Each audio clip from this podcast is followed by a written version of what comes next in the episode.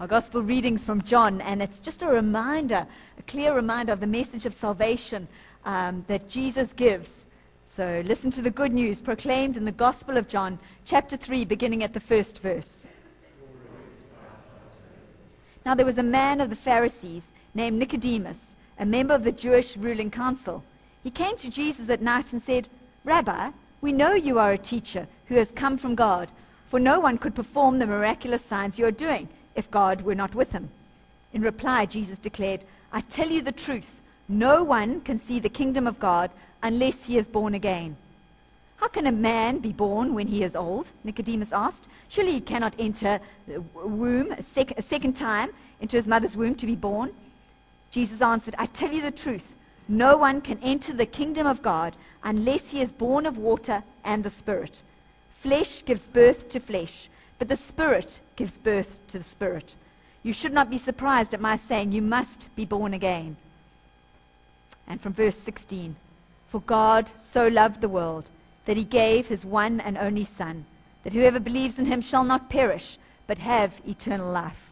For God did not send his Son into the world to condemn the world, but to save the world through him. Whoever believes in him is not condemned, but whoever does not believe stands condemned already because he has not believed in the name of God's one and only Son. This is the gospel of Christ. As we're standing, let's pray. Lord God, you know our hearts, you know where we are. And Lord, you would speak to us. So I pray, Lord, that we be open to the message that you would give to each one of us this morning. In Jesus' name, amen. Please have a seat. Firstly, happy, happy Father's Day to all the men. And those who are not fathers yet, that message that you're spiritual fathers and God calls you. Um, yeah, I hope you've been spoiled this morning. But it's also a reminder of that responsibility. Steve's not here. He's actually with my middle daughter having a dad and daughter weekend this weekend. Um, so, yeah, it's good to have that responsibility um, that we have as, uh, well, not that we, that you have as fathers and to take it seriously. We're carrying on our series on Church Alive. And while it's not a specific message for Father's Day. It's an important message that as individuals, what is the best gift as a father that you can give to your family? And that is not so much the physical and the emotional, but it's to be spiritually alive. So I pray you'd receive that today. And we're carrying on with Acts. And just to give a recap, some of you might need a little bit of recapping on a Sunday morning. We've, last week we spoke about the engine room, the praying that was going on behind the scenes all the time. And that was critical to what was happening out there. But we see, to recap the outside, we see at Pentecost, they went out, preached, 3,000 people came to the Lord. We see the lame man being healed and Peter being hauled before the Sanhedrin. And even then, he preached the name of Jesus, telling them they need salvation. This is the spiritual leaders. He's telling them, you need salvation. Then I skipped this part because I didn't think it was so appropriate for Father's Day. There were um, two people, Ananias and Sapphira. They lied to God and they dropped down dead and were dragged out. So we skipped that for today. There were many miracles happening, many people coming to the Lord. And our reading today starts with the spiritual leaders getting really jealous. They were not impressed. So they haul the apostles before them again and they rap them over the knuckles. And what does Peter have the cheek to do? He has the cheek to preach the name of God again, preach salvation through Jesus to those spiritual leaders. We just see such a passion. And I found the last, last while I've, I've been feeling a bit disillusioned because I don't see that in people so much. I'd love to be hear of people saying, Oh, I'm going as a missionary to this place. I'm going to this, seeing that passion for the Word of God. But I had a wonderful week this last week. On Monday night, um, John and Belinda Norday, I had dinner with them, and we sponsored, we helped contribute towards their going to Malawi as a church a while ago. And he's got spina bifida in a wheelchair. Amazing, amazing man. With his wife and young son, they went off to Malawi. From England, all the comforts. Malawi as missionaries, and he's preaching the word of the Lord there. On Tuesday, I got some info from Open Doors and, and just about all the persecution and all the work that people are doing um, to bring the word of God to people in, in persecuted countries. Wednesday, Beth and Etienne, I had dinner with them. Now, Etienne, amazing man of the Lord, architect, highly gifted person, gave up everything. He's studying in Canada. Um, he's studying full time and working all the rest of the hours in the day to try and earn enough money to study. And now they're saying, Lord, where do you want us? Anywhere in the world. He thinks he's been called to Welkom. Um, God can call you anywhere. So, so you better believe it. But that's, that's where he's feeling he's been called at this point. Uh, I chatted with my sister Jill in Australia. They planted a church, her and her husband, in Canberra. So you think any of you home group leaders or think of planting something new for the Lord in a small capacity, try planting a new church in, in, a, in a town where you don't know anyone. So they've been there for about eight years, went with young kids. It's just really exciting. I, I see people who have left successful corporate jobs and gone into the ministry, just so passionate about telling people about the Lord. And, and I see people here who may be restricted in terms of going off to China, but praying for the lost, praying for those they know and love, and, and being faithful in prayer. And, and that does, and I've seen it particularly the last week, and that's renewed that excitement in me. Because around today, a lot of people are saying, why bother? Why bother? Religion's a private matter, it's between that person and the individual. And there are a few things I'd say. The first is that Jesus commanded it many times in the Gospels, but in fact, his final words, and they're mentioned five times in Matthew, Mark, Luke, John, and in the book of Acts. All five mention Jesus' last words. Now just think if you were going to, knew you were going to die tomorrow, okay, he ascended into heaven, didn't die, but if you were going to die tomorrow, wouldn't you think about the last words you were going to say? His last words were a command for us to preach the good news and the power of the Holy Spirit to the ends of the earth. That was Jesus' command to us, his last words to us. You can't get away from it. To come to Jesus is to come to the Great Commission. You can't get around the Great Commission. I'll skip that without getting around Jesus. And it's important that we realize that. But there's something more. Because you look at Peter, and when he was beaten, what happened is he came before the Sanhedrin, he preached the word to them, and um, they were going to kill him, but there's a, something happens with Gamaliel, and they decide to flog them and release them. What happens? They've been whipped. Okay, it wasn't like a nice beating, whipping. And what happens? They leave the Sanhedrin. It says the apostles left the Sanhedrin rejoicing because they had been counted worthy of suffering disgrace for the name. Day after day in the temple courts and from house to house, they never stopped teaching and proclaiming the good news that Jesus is the Christ. There's a passion in them. I don't know about you, but laws, I feel, okay, I must obey them. Speeding, I got a speeding fine the other day. I was going 102, and uh, Steve and I, because we share cars, we have to look and see the date and see who actually got the speeding fine. And it was, was me, I confess. I didn't see the 80 sign. We were going up to Mozambique, and it, I was going at 102. Um, but imagine 120, and I try normally stick to the speed limit. If you're on the road in the Karoo, I've been there, and you're on the road and you've got to go at 120, and it's just this open road. Do you do it with joy and delight? Rules at school, often they're there to be obeyed, but there's not that sense of joy in you. We see in Peter something more than just rule following. I must do this because Jesus said I must. We see that something big is at stake. Something big. And there are two things I would say with that. It comes back to that question of why bother. We've said about the commands of Jesus, but there's something Today, people would say to us that divine condemnation and eternal separation from God is old fashioned. It's not really real. We're all part of this one happy family under this benevolent, loving God who welcomes everyone regardless into eternal life. It's often the picture that we're given. But God's word clearly states that men and women without Christ are lost. They are dead. They are eternally separated from God. Much as we might hear a different message out there, that is what this says. Can't get around it. And we see that passion in Peter for the lost. If we look at these words of Jesus, and after the seven o'clock service, I had someone questioning me on this. What about this? What? said, This is what the Word of God says. It's not me saying it. And we need to look at that. Jesus declared, I tell you the truth, no one can see the kingdom of God unless he is born again. From 1 John 5, he who has the Son has life. He who does not have the Son of God does not have life. Simple. Black, white. John 14, 6, Jesus said, I am the way, the truth, and the life. No one comes to the Father except through me. It's not that there are many ways to God. There's one way, and that is through Jesus. We, we're actually saying that Jesus is a liar if we say there are many ways to God. We're saying that this word of God is actually not true. So it's a choice. Either there is one way or there are many ways. You have to believe both truths. But this scripture says that there is one way. And I looked, in case you still have questions in your mind, how can that be?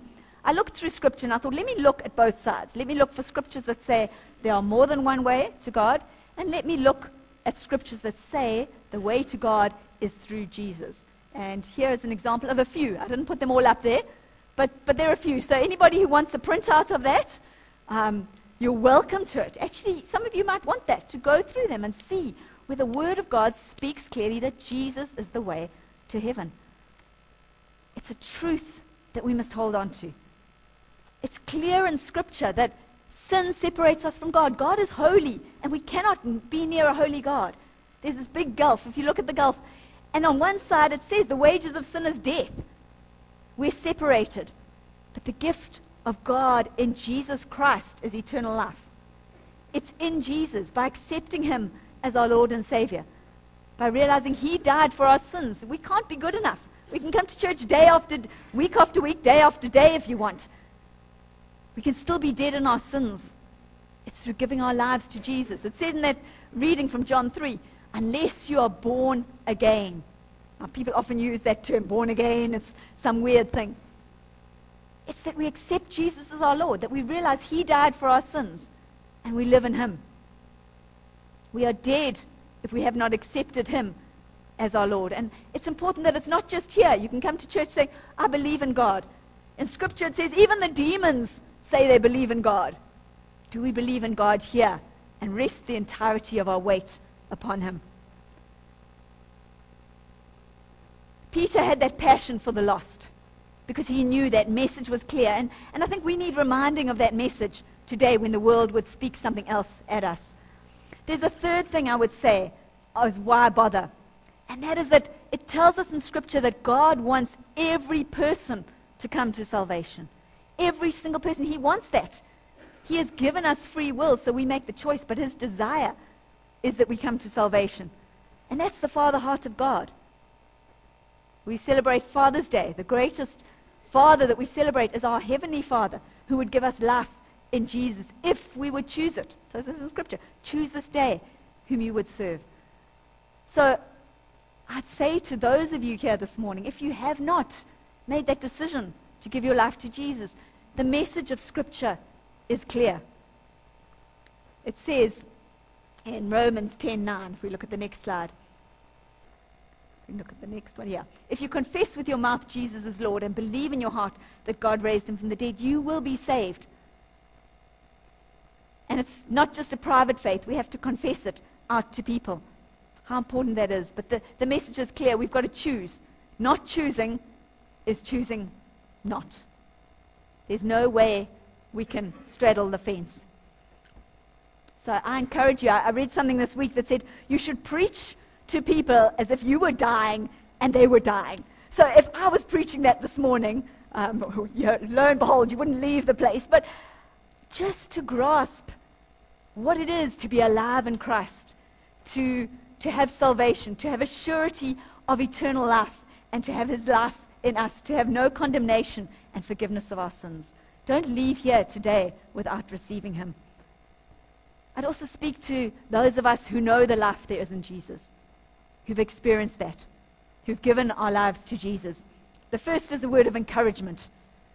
Many of you are praying for those you love that don't know the Lord. And you can get disillusioned. Is it really going to get anywhere? Keep praying. Keep praying for those you love. But also pray for God to put other people in their paths, because often He uses, we, we don't kind of matter too much and, uh, to them, that our words, but He'll put someone else that will speak that word of truth.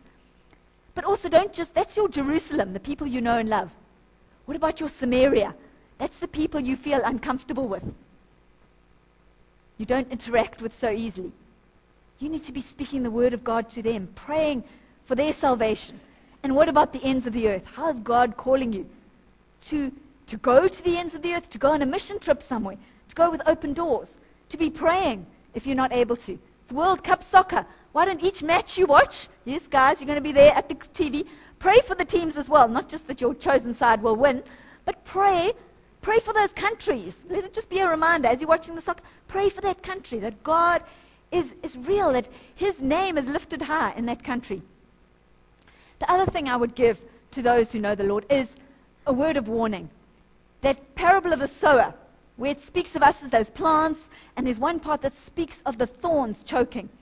And it says that's the worries of this life and the deceitfulness of wealth. And I'd speak especially to fathers, because there's a special calling on fathers for provision and protection in the family. Never let that role of provision and protection get in the way of your having that faith in Jesus that gives you all. Surrendering yourself. Uh, uh, someone I know, their, their child died very suddenly, an older child, and they'd spent so much focus, so much time in their life focusing on emotionally and physically, especially the physical, supporting that child. And they said, Yes, I encouraged them to come along to church, but I didn't speak Jesus' words into them. We didn't pray at home. Never let that be the case with you. It starts at home, but God calls us to spread His word wherever we go. God's heartbeat. God's heartbeat is for everyone to come to salvation. That John 3 16 and 17, where it speaks. I'll read those as I close. For God so loved the world that he gave his one and only Son that whoever believes in him shall not perish, but have eternal life. For God did not send his Son into the world to condemn the world, but to save the world through him. That is God's desire. Whoever believes in him is not condemned, but whoever does not believe stands condemned already because he has not believed in the name of God's one and only Son. I'd want to end this morning not with the command of Jesus, but with the invitation that he gives that invitation to each one of us. If we have not made that step of salvation, Jesus would call you today, come. He died for you that you might have eternal life. Would you give your life to him? And he'd speak to those of you who have given your life to the Lord. Say, would you have my heartbeat for the world? Would you let me stir it up and have that heartbeat not just for those you love in Jerusalem, but in Samaria and to the ends of the earth. Let's pray.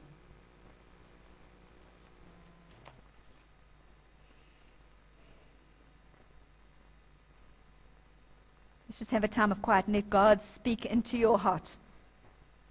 You know where you're at, and so does He.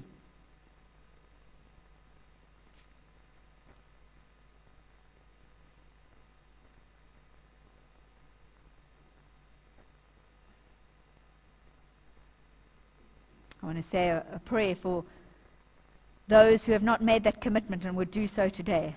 Yes, it's important that you declare it to someone, but it starts with a prayer in your heart of giving your heart to Jesus.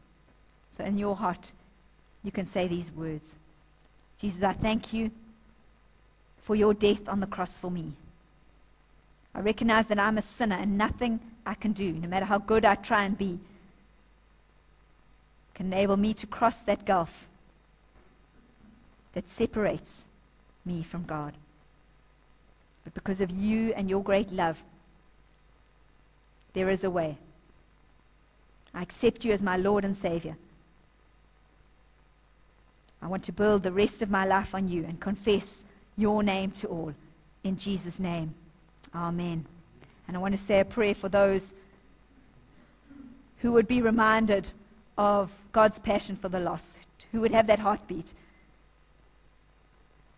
Lord, I pray for every person here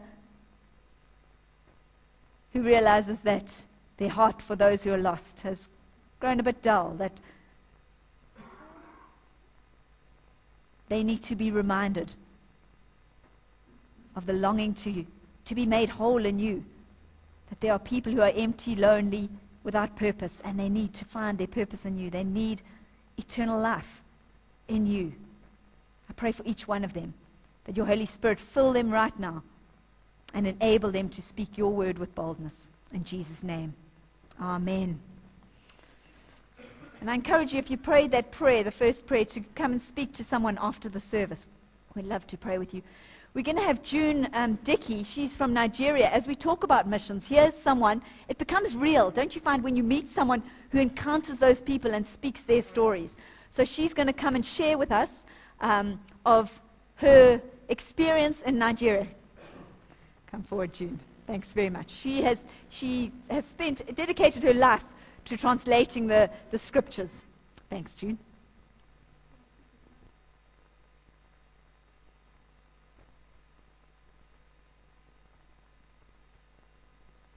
Everyone. What language does God speak? Does he speak Sotho, Tswana, English, Portuguese? How many languages do you think there are in the world? 100? A few more? 1,000? Nearly 7,000. How many of those do you think have never been written down? No alphabet, no books, no scriptures. Out of 6,800, who wants to hazard a guess? Who's going to be brave? Okay, you're a bit more pessimistic than the truth. The truth is about half, about 3,500 languages. That's distinct living languages, not dialects. And of those, about 800 are in Africa. And of those, about 400 are in Nigeria. I worked in Mozambique for about 20 years, and we worked on the Kimwani scriptures. We, I started, I used to teach here at Danville, and then someone challenged me and said, How much of God would you know if you didn't have a Bible in your own language? And I challenge you to think about that. How much would you know? And if you didn't know anything about God, what difference would it make to your life? And if it would make a difference, that's what made me realize I've got to try and help other people groups have the opportunity to come to know God. So in 1989, my colleagues started. The language had never been written down, so they had to listen, write it down phonetically, work out how many letters there were in the alphabet, where one word began, one word ended, analyze the grammar, the phonology, how the language hangs together. I then arrived five years later and I started helping put little books out into the community so that the people would see that it was worthwhile to have written material. So we took folk stories, books about how to care for your children, how to grow big potatoes or whatever, how to grow good coconuts in Mozambique. And, and then we started teaching the people to read and then Bible translation. And I had the joy of, of working on the Bible translation for, I don't know, 15 years or something. And so the result is this it's not a complete Bible, but if anyone wants to have a look afterwards, I can explain it, especially for Muslim community, which is why it's green and all sorts of other things. I'm going to show you just a, a few minutes a clip which will just show the community in Mozambique how they lived, a little bit of the dedication ceremony. We dedicated the scriptures last December. So you'll see some of the activities of that, and then we go into Nigeria. Thank you.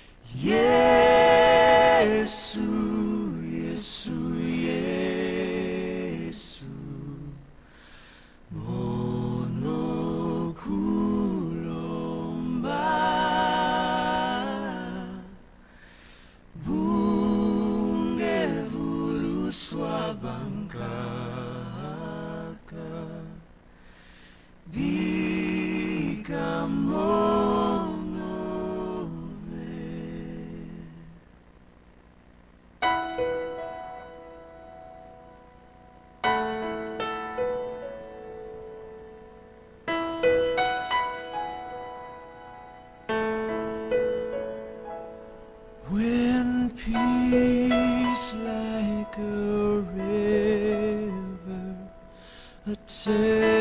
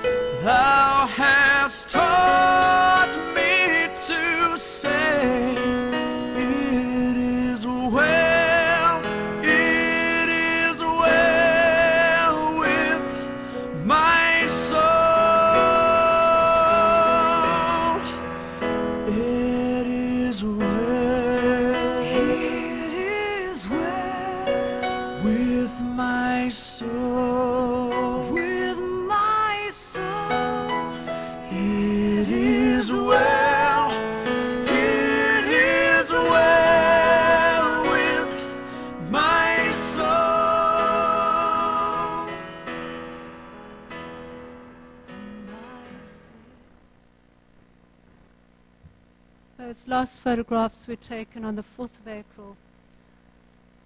I had the joy of working with the Kibaku team, one of the 400 languages in, uh, in Nigeria. And I worked with a wonderful group of men. Uh, you saw the pictures of uh, Luca, a maths teacher who gave up his holidays to come and work with us.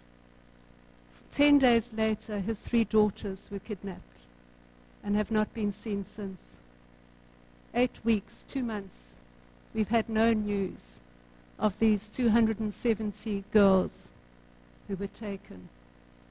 Last week, another 20 to 40 young mothers and girls were kidnapped from a village eight kilometers from Chibok.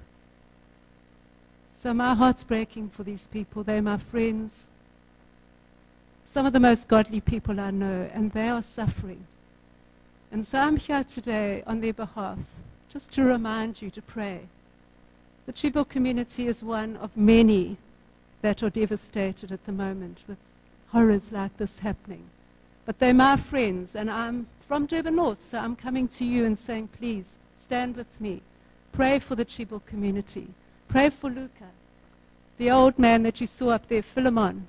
His granddaughters are among that group.